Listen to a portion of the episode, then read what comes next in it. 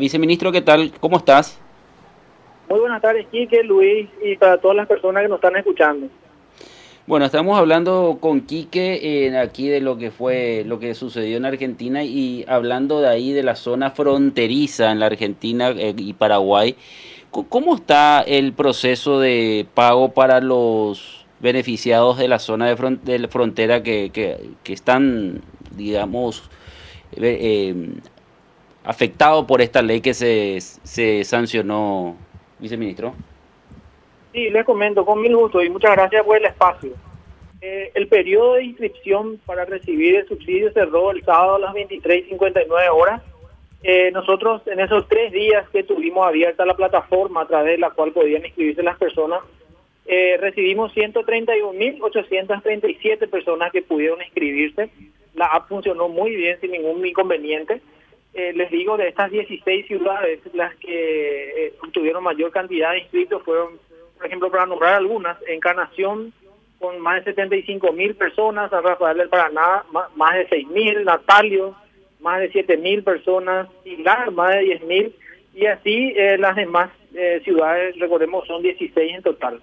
Esa base de datos que nosotros eh, obtuvimos tras la inscripción de estas eh, personas, la estamos trabajando internamente ahora en Hacienda, haciendo un, un, un cruzamiento de datos con otras bases de datos. De tal manera poder ir limpiando toda esta lista de personas, yo llamaría preinscriptas, porque está, todavía no, digamos, no está la lista definitiva de las personas que van a poder acceder al subsidio. Esta limpieza de datos que le llamamos nosotros justamente es para eh, poder ver aquellas personas que pueden ser beneficiarias y las que no. Recordemos que este subsidio está orientado a personas físicas, trabajadores y, y empresas unipersonales, ¿verdad? Del sector formal y también, cuando hablamos del sector informal, aquellas personas que no están inscritas en el R U. Entonces, eh, también había unas condiciones para que las personas, digamos, que personas que estaban excluidas, ¿verdad? Por ejemplo, algunas de las condiciones eran, eh, no podían acceder a este subsidio las personas menores de edad, también aquellas personas privadas de su libertad, aquellas personas que hoy en día ya tengan un ingreso fijo, que estén cotizando, por ejemplo, en I P S, Eh, aquellas personas, obviamente, que sean funcionarios públicos, ya tengan un salario tampoco, pueden ser beneficiarias de este subsidio. Eh, también aquellas personas que hoy en día ya tienen un subsidio por parte del Estado, tampoco pueden tener un doble subsidio. Entonces, ese es el trabajo que hoy en día se está haciendo aquí internamente en Hacienda. Eso nos va a tomar unos días y eh, estamos apuntando a tener la lista definitiva a finales de esta semana y eh, ya empezar con los pagos eh, a finales de esta semana o tal vez inicio de la próxima, dependiendo de cómo avance este trabajo de limpiar la base de datos. Viceministro, ¿se comprende la naturaleza contingencial de, de la medida y la complejidad de su ejecución en terreno, sobre todo por este, filtrar adecuadamente la caracterización de las personas que se dicen beneficiarias? Pero si miramos los plazos de recuperación de la economía, y los más optimistas dicen tres años y los que están en la columna del medio dicen cinco y otros dicen más. Así que transemos en cuatro años, cuatro años de recuperación de la economía. Brasil, que todavía lamentablemente no hizo metástasis, lo peor eh, en Brasil todavía no, no está sucediendo. Y si resulta que los flujos económicos de Brasil, la capacidad adquisitiva, el bolsillo de Brasil es el que le da vida a la frontera este de, de Paraguay y nadie viene del otro lado, ya sea por las restricciones pandémicas como por sus consecuencias económicas, no sé cuánto tiempo durará el subsidio. Pareciera que el subsidio tendría que ser una especie de, de curita de una dolencia mayor que tiene que ser tratada en una malla de reconversión laboral de, de la región, o si no, no habrá bolsillo que aguante. Es así, mira, la economía propiamente, a mí cuando me hacen esta pregunta, yo siempre digo, la economía de los, de los países tuvieron un antes y un después de la pandemia. La pandemia vino a cambiar prácticamente todas las cuentas públicas, fiscales, ¿verdad? Y este es el momento que tenemos que empezar a mirar una recuperación de mediano plazo cuando hablamos de la economía en general, ¿verdad? Y hablamos eh, de frontera, obviamente, eh, tenemos que decir que la frontera con Brasil hoy en día eh, ya está abierta, entonces aquellas personas que dependían de este comercio fronterizo con el Brasil, hoy en día están pudiendo realizar sus actividades eh, económicas comerciales, si bien eh, somos conscientes de que esto aún no está a niveles de prepandemia, ya están pudiendo trabajar, ¿verdad? Eh, cosa que aún no ocurre con las ciudades fronterizas de Argentina. El paso terrestre con Argentina aún sigue cerrado. Entonces, eh, eh, de hecho, estas personas que dependían de este comercio fronterizo siguen estando afectadas por las medidas eh, de, de cierre de frontera propiamente dichas, ¿no? Sin embargo, también nosotros estamos viendo ya datos interesantes. Por ejemplo, cuando hablamos de empleo, estamos viendo una recuperación sistemática de los niveles de empleo que ya empezó a partir del tercer trimestre del año pasado, ¿no? El tercer trimestre se comportó muy bien, el cuarto también, eh, con una tendencia al alza de recuperar muchos de los empleos que fueron perdidos, eh, principalmente en el segundo trimestre del año pasado, que fue el peor. Cuando hablamos de medidas sanitarias, recordemos que estuvimos en cuarentena total, fase cero, encerrados en las casas. Entonces, ese fue como el peor trimestre para la economía. Si bien eh, cuando hablamos de empleo todavía nos llegamos a niveles de empleo pre-pandemia, pero si esta tendencia continúa, nosotros vemos, digámosle, con eh, una mirada muy auspiciosa esta recuperación en el empleo. Claro, lo, lo que pasa es que estamos hablando de que la, la población que, que entra en este periodo de, de carencia de ingresos no está integrada al sector formal. Es el pordiacero, es el mesitero, es el, es el changarín. Eh, digamos, es un poco la, la resaca, la, la costra externa del, del movimiento formal de la economía. Si no intentamos una transformación de ese capital humano y la este, orientación de sus capacidades a otros quehaceres, el, el problema va, va a subsistir y va a empeorar con el, con el paso del tiempo. Es así, mira, yo comparto esa opinión, de hecho. Eh, por eso es que este programa específico de, de frontera está orientado, tiene como dos grandes alas, para el sector formal y para el sector informal también, ¿verdad? Eh, son los informales eh, lo que, digamos, hasta hoy en día están sufriendo las consecuencias de la pandemia. Sin embargo, también por otro lado hay que decir que, digamos, la red de protección social del, del Estado hoy en día está más activa que nunca, con estos programas Eh, puntuales como el de frontera, pero no debemos olvidar los otros programas que ya venían antes de la pandemia, como ser, por ejemplo, adultos mayores, Tecoporá, Abrazo, todos estos programas sociales que conforman la red de protección social del, del, del Estado, siguen activos y eh, también van a sufrir un incremento en este año.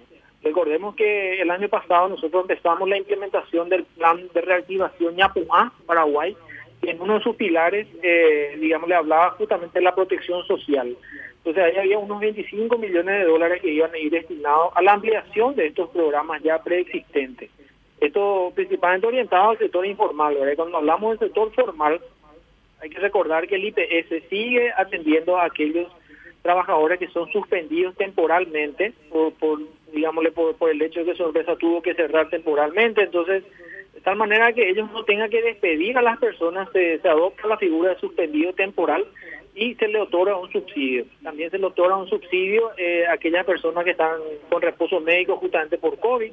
También se le otorga un subsidio a aquellas personas que tienen un aislamiento preventivo. Entonces, toda esa red de protección social del, del Estado sigue estando más activa que nunca, ¿verdad? De hecho, con miras a ampliar. Nosotros estamos previendo una ampliación del fondo de I P S para el pago de esos subsidios, Eh, ya que los recursos actualmente que tiene el I P S ya son limitados. Queremos garantizar que este programa pueda continuar por lo menos hasta fin de año y, bueno, después de ver cómo se va comportando la pandemia, si es necesario ampliarlo de nuevo, seguramente lo haremos. También estamos pensando en una ampliación del FOGAPI, del Fondo de Garantías del Paraguay, eh, y también eh, algunos subsidios focalizados para algunos sectores que son los más afectados cuando se toman estas medidas de cierre. Por ejemplo, ahí hablamos de gastronómicos, hotelería, turismo, todo con las con miras a proteger el empleo. Estamos hablando con el viceministro de Economía de la cartera de la Hacienda, don Iván Haas. Eh, viceministro, perdón, Luisito, que estoy haciendo un acaparamiento de micrófono. Eh, Viceministro, yo hace cuestión de una semana o un poquito más había planteado, había insistido con un planteamiento de que las, los parientes de los pacientes internados por COVID en los hospitales y que sufragan los gastos de bolsillo propio y que tienen la magia de encontrar en alguna farmacia lo que el gobierno dice no tener, tendrían que ser resarcidos contra la presentación de las recetas y las facturas respectivas y que habría que pensar en alguna instancia gubernamental de articulación para que eso sea posible. Y alguien me dice, eso ya existe, Quique, en las esferas de la Secretaría de Acción Social y tiene que ver con el programa Ñapuá, que tiene un sistema de protección social que está fondeado por la Unión Europea con más de treinta y dos millones de dólares y compañía. Cuando yo puse eso en la superficie, personas cercanas a ese programa de red de la protección, casi se desmayaron todos, como diciendo, bueno, no, no, no, no, nosotros estamos para hacer los PowerPoint y las películas lindas y no para meternos en eso. Si no le vas a salir a auxiliar a la gente en este momento, ¿qué parte de protección social no entendiste? Pero esa fue mi experiencia de aproximación al tema de que había sido, existe un programa que se llama Ñapuá Paraguay, fondeado con, por fondos de la Unión Europea, más de treinta millones de dólares para su implementación, para hacer justamente una instancia de articulación intergubernamental para llegar a las personas en mayor estado de vulnerabilidad. Personas en mayor estado de vulnerabilidad están todas apiladas frente al Hospital de Clínicas, frente al Hospital de Itagua, frente al INERAM. Pero esa pituca instancia del gobierno está ahí quietita, respirando despacito, no sea cosa que volvamos a hablar del tema. Así que parece que la teoría es una cosa y la acción es otra, viceministro. Gracias, Guillermo, por tus comentarios. Mena, eh, te comento ahí, realmente hay dos iniciativas muy concretas.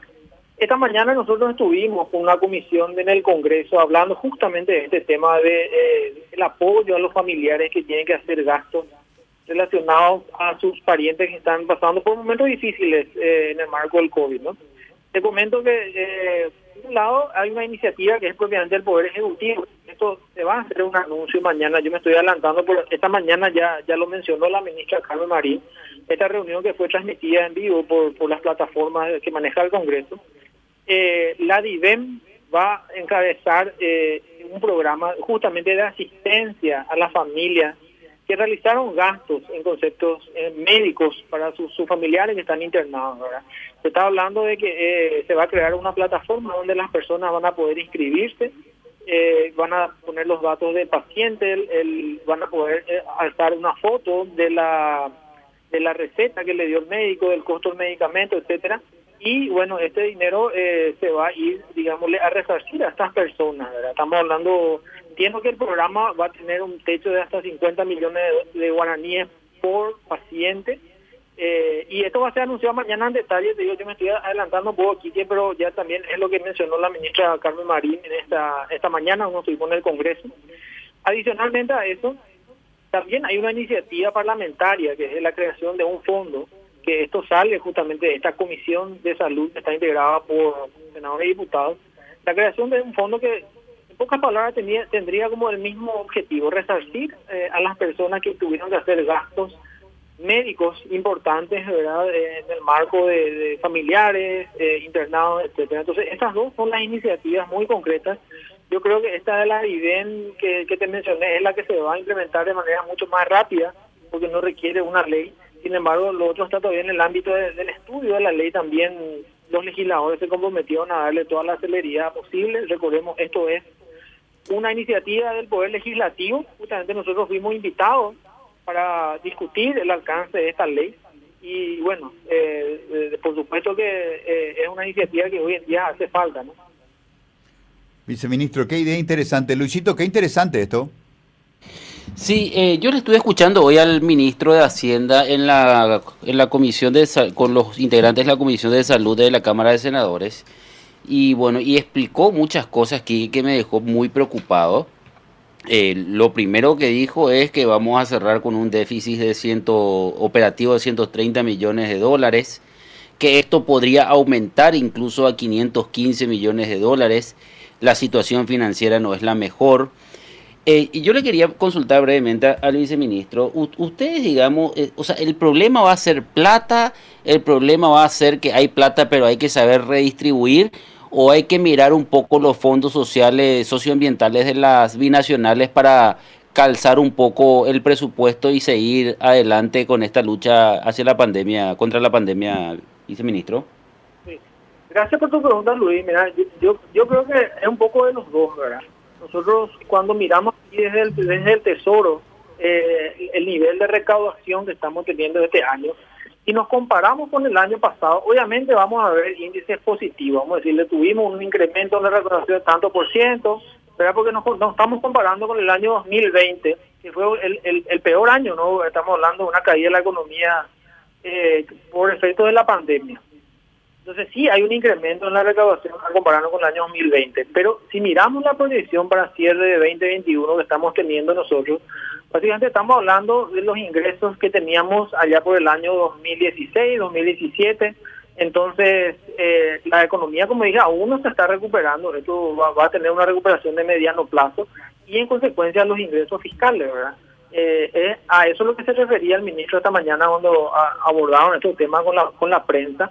Y la idea nuestra es cerrar esta brecha eh, del déficit operativo justamente, primero que nada, mirando dentro del presupuesto eh, y haciendo las reasignaciones presupuestarias que sean necesarias, ¿verdad?